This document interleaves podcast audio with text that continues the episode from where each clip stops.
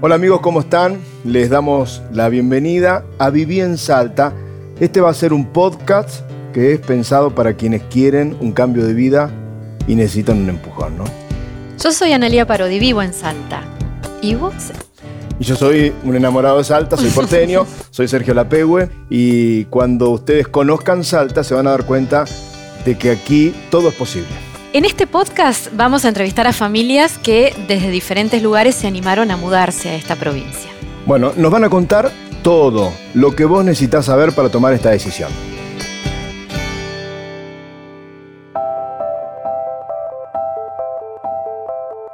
Hoy vamos a conversar con Martín O'Brien y María del Rosario Uberti. ¿Cómo les va? Buen día, buenas Bien. tardes o buenas noches. Vaya a saber en qué horario nos están escuchando, ¿no? Sí. Eh, ¿Cuánto hace que viven en Salta? Dos años y tres meses. Dos años y tres meses. Sí, el 20 de enero de 2019. ¿Y por qué Salta? Y Salta, bueno, además de ser muy lindo el lugar, eh, era un lugar donde teníamos algo de familia. eh, en este caso, el- el- los hermanos de Martín. Martín son ocho hermanos Uf.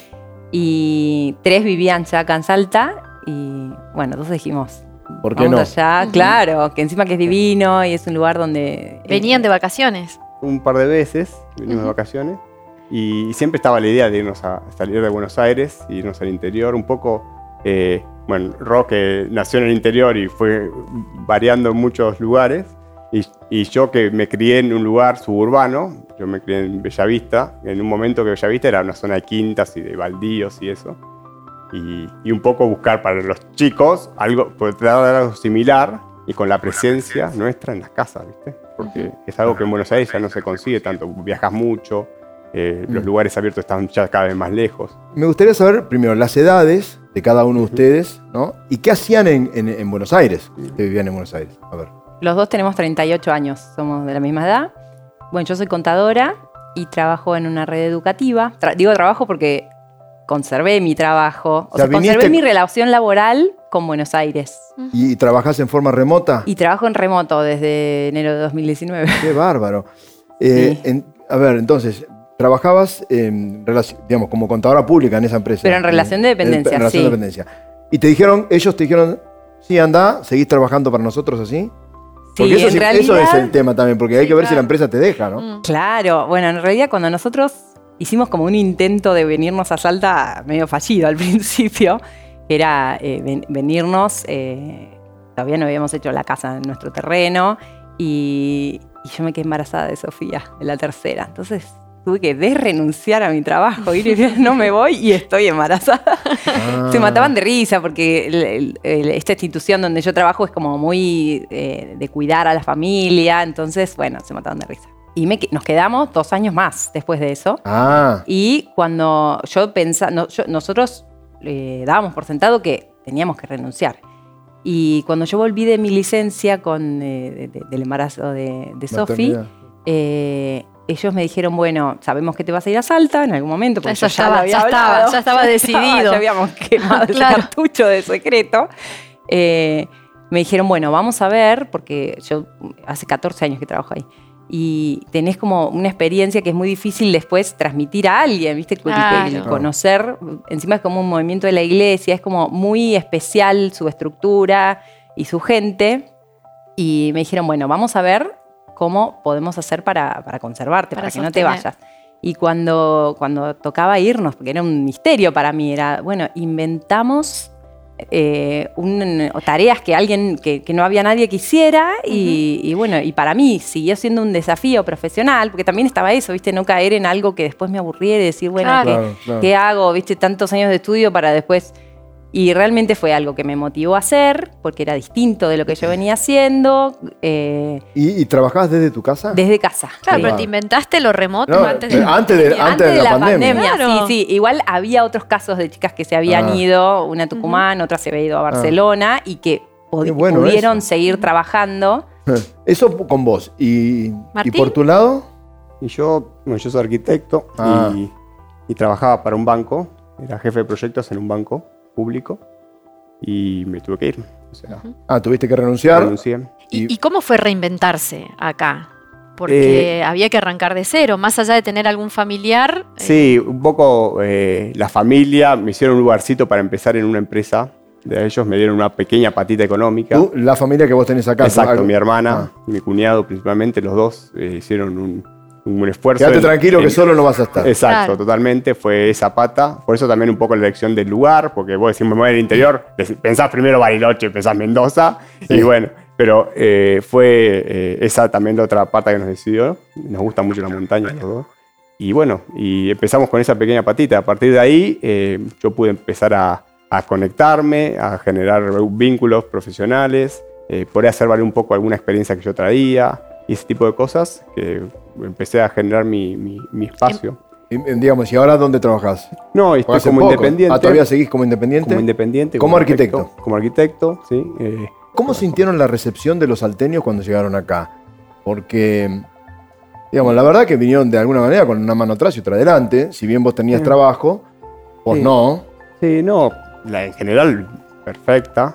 Eh, vimos mucha, nos, nos contactamos con mucha gente que estaba, hizo el mismo camino que nosotros. Ah, nos sorprendió. eso. Jóvenes. Jóvenes, por ahí nuestra misma edad, el lugar donde nos, vi- nos vinimos a, a vivir, estamos todos en las mismas, estamos, somos Claro. todos de nuestra, de nuestra edad, todos también los chicos en la misma edad, estamos en una situación muy similar, entonces como que nos conectamos muy, mucho, primero por, lo, por, por los chicos y después por, casi que nosotros nos reímos porque nos los chicos salían a andar en bici, saludaban a un vecino y enseguida te, te pones a charlar, entonces te vinculás más desde ese lado que, que desde otro. Entonces, eh, hoy la- la- nuestras conexiones, nuestras relaciones sociales se empiezan a dar primero por, lo- por los, Por los chicos. niños Por los hijos, sí. que por otra cosa. Bueno, y hablando de chicos, después de Sofía vino Lucía. No, no, no, Lucía que- es la no quedó ahí. salteña. Ah, La mirá. primera salteña, sí. ¿Cómo están vislumbrando el tema de la educación, el futuro que tiene que ver con darle una educación que quizás ustedes tenían pensado en Buenos Aires? ¿Acá eh, está a la altura de lo que ustedes querían? Bueno, la red educativa donde yo trabajo eh, no tiene colegio acá, así que, bueno, desde ese lado como me duele un poquito, como allá sí, lo mandábamos al colegio, que yo veía todo el trabajo que hay atrás, que es espectacular, y decir, bueno, eh, nos metimos en, en lo que hay acá y, bueno, y nos conectamos con la gente de acá, van a un colegio que van jornada simple, entonces, eh, bueno, tanto la formación de inglés, después la tenés que ir a buscar a otro lado, como éramos nosotros cuando éramos chicos, viste que había que ir a la cultura inglesa. Claro. Eh, pero ellos, viste, a la tarde salen a jugar, hacen los deberes, van a tenis, van que agarran la bici y van. Cosa que en Buenos Aires era difícil. No, imposible. Y vivíamos en un piso 23, así que Ah. estábamos, los chicos miraban el tren desde arriba Ah. y... ¿En Capital? En Capital. Ah. sí. O sea, los chicos estaban, volvían del colegio y estaban ahí es adentro distinto, esperando ¿no? que llegáramos nosotros de Una trabajar. cosa es mirar el tren desde arriba y otra cosa es mirar una montaña, desde abajo. Sí, es divertido igual, ¿eh? Porque estábamos muy alto, veíamos el tren, los aviones que aterrizaban. pero- También, también tenía el tema de priorizar un poco la, la presencia nuestra, ¿no? Nos- Lo que nos Sí. pasaba a los dos es que nos íbamos a las 8 de la mañana al subte, venía una persona a casa que los cuidaba de 10, todo bárbaro, pero volvíamos a las 6, 7 de la tarde, los chicos pegados contra el balcón, Sí, ¿viste? Y nosotros muertos, Claro. que era bañarlos, ¿viste? Salir y como era empezar a disfrutar una etapa de la vida de ellos, ¿viste? Distinto. Yo estaba en Belgrano y me iba al, al microcentro y tenía dos horas de viaje casi, ¿viste? Y entonces, eh, ¿viste? Porque, porque es así, porque te falla el tren, Claro, te falla el subte, y no sé qué, volvés. estás como en esa. ¿Y ahora cuánto tenés de viaje? No, y ahora todo lo que puedo lo hago desde casa y me, me salgo en auto, estoy 10 minutos de cualquier lado, es distinto. Cuando quiero, quiero puedo almorzar en casa con los Y- chicos. y- cuando- pero uno siempre cuando deja algo cosa. sufre, ¿no? Porque se produce el famoso desarraigo. ¿Ustedes lo vivieron? Bueno, yo extraño un poco mi- a mis hermanas, ¿viste? Mi, mi familia, eh, que la tengo lejos, pero bueno, hoy en día con las videollamadas, eh, eso te acerca un montón. Eso sí, pero no es como qué triste estoy, estoy extrañando. No, bueno, también la vida con tres chicos, cuatro chicos chiquitos, no te da mucho tiempo a pensar en qué triste estoy, ¿no? O, o que eh, tenés una vorágine eh, constante y, y bueno, así es la vida con los niños. ¿no? Valoras distinto también esa. La relación con la familia es como que por ahí en Buenos Aires estás todos los domingos, vas a ver a tu, a tu, Sí. a tu suegro o a mis viejos, ¿no? Y todos los domingos lo mismo, casi que no tenés tema de conversación prácticamente. Y ahora cu- cuando viajan, cuando vamos, es como que se disfruta distinto la relación. Eso lo hablo también con mi hermana, que fue la primera que se vino a Salta, y decimos, no, pero cuando viene mamá es como que se disfruta mucho el doble, ¿viste? Eso Sí, sí. también es cierto, es el desarraigo. Claro, ¿no? bueno, Tenés lo que cerca pasa es que cuando estás cerca de esa persona no, no valorás Sí. lo que es esto. Cuando te alejas empezás a valorar las Ah, cosas. se, ¿no? se genera también esa situación, lo mismo con los amigos, ¿no? Mis amigos, yo fui toda la vida al mismo colegio, tengo el mismo grupo de amigos, somos veintipico de tipos, y, y ahora es diferente, ¿viste? Porque vas a una y te juntas sí o sí, ¿viste? Y tenés muchas más cosas para compartir y compartir las experiencias. Vos sabés que me, me quedó pendiente preguntarle a Rosario por qué no solamente está trabajando con su trabajo remoto, sino que ella con cuatro hijos decidió emprender. ¿Tenés un proyecto personal de una empresa?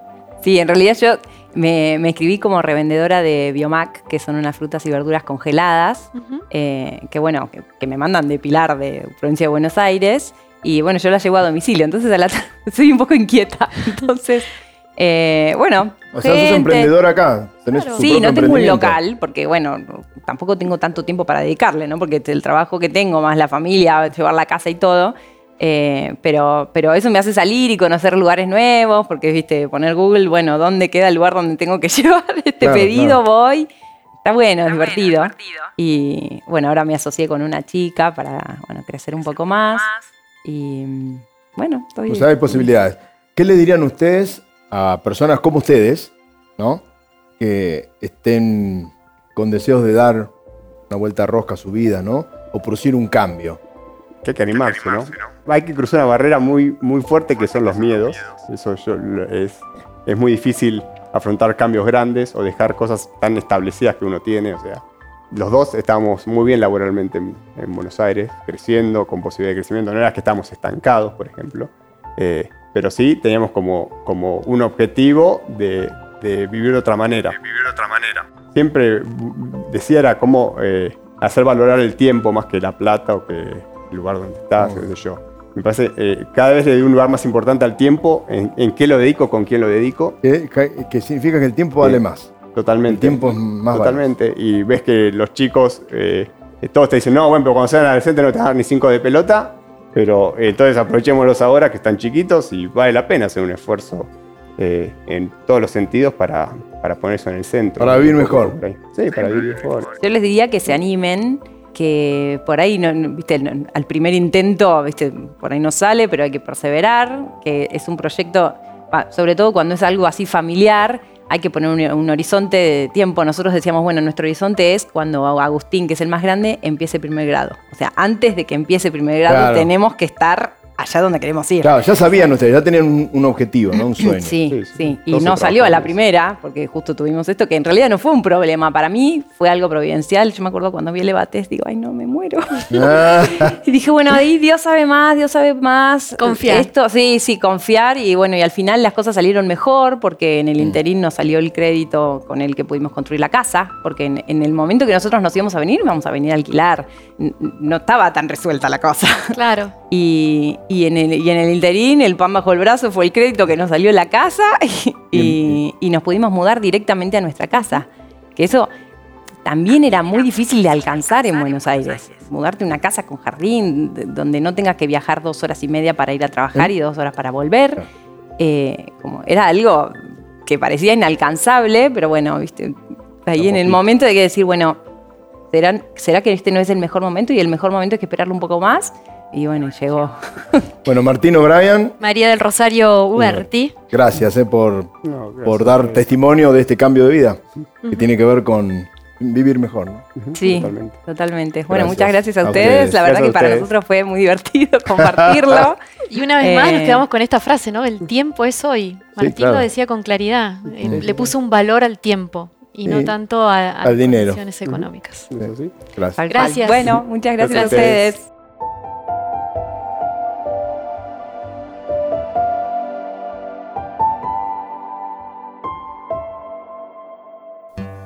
Y así termina un nuevo capítulo de Viví en Salta, un podcast para quienes saben que el tiempo es hoy. Viví en Salta es una iniciativa de Proyecto Norte Desarrollos Inmobiliarios que te invita a conocer las bellezas y las ventajas de vivir en esta provincia. Visítanos en viviensalta.com y entérate de todo lo que necesitas saber para dar este paso. Viví en Salta. El tiempo es hoy.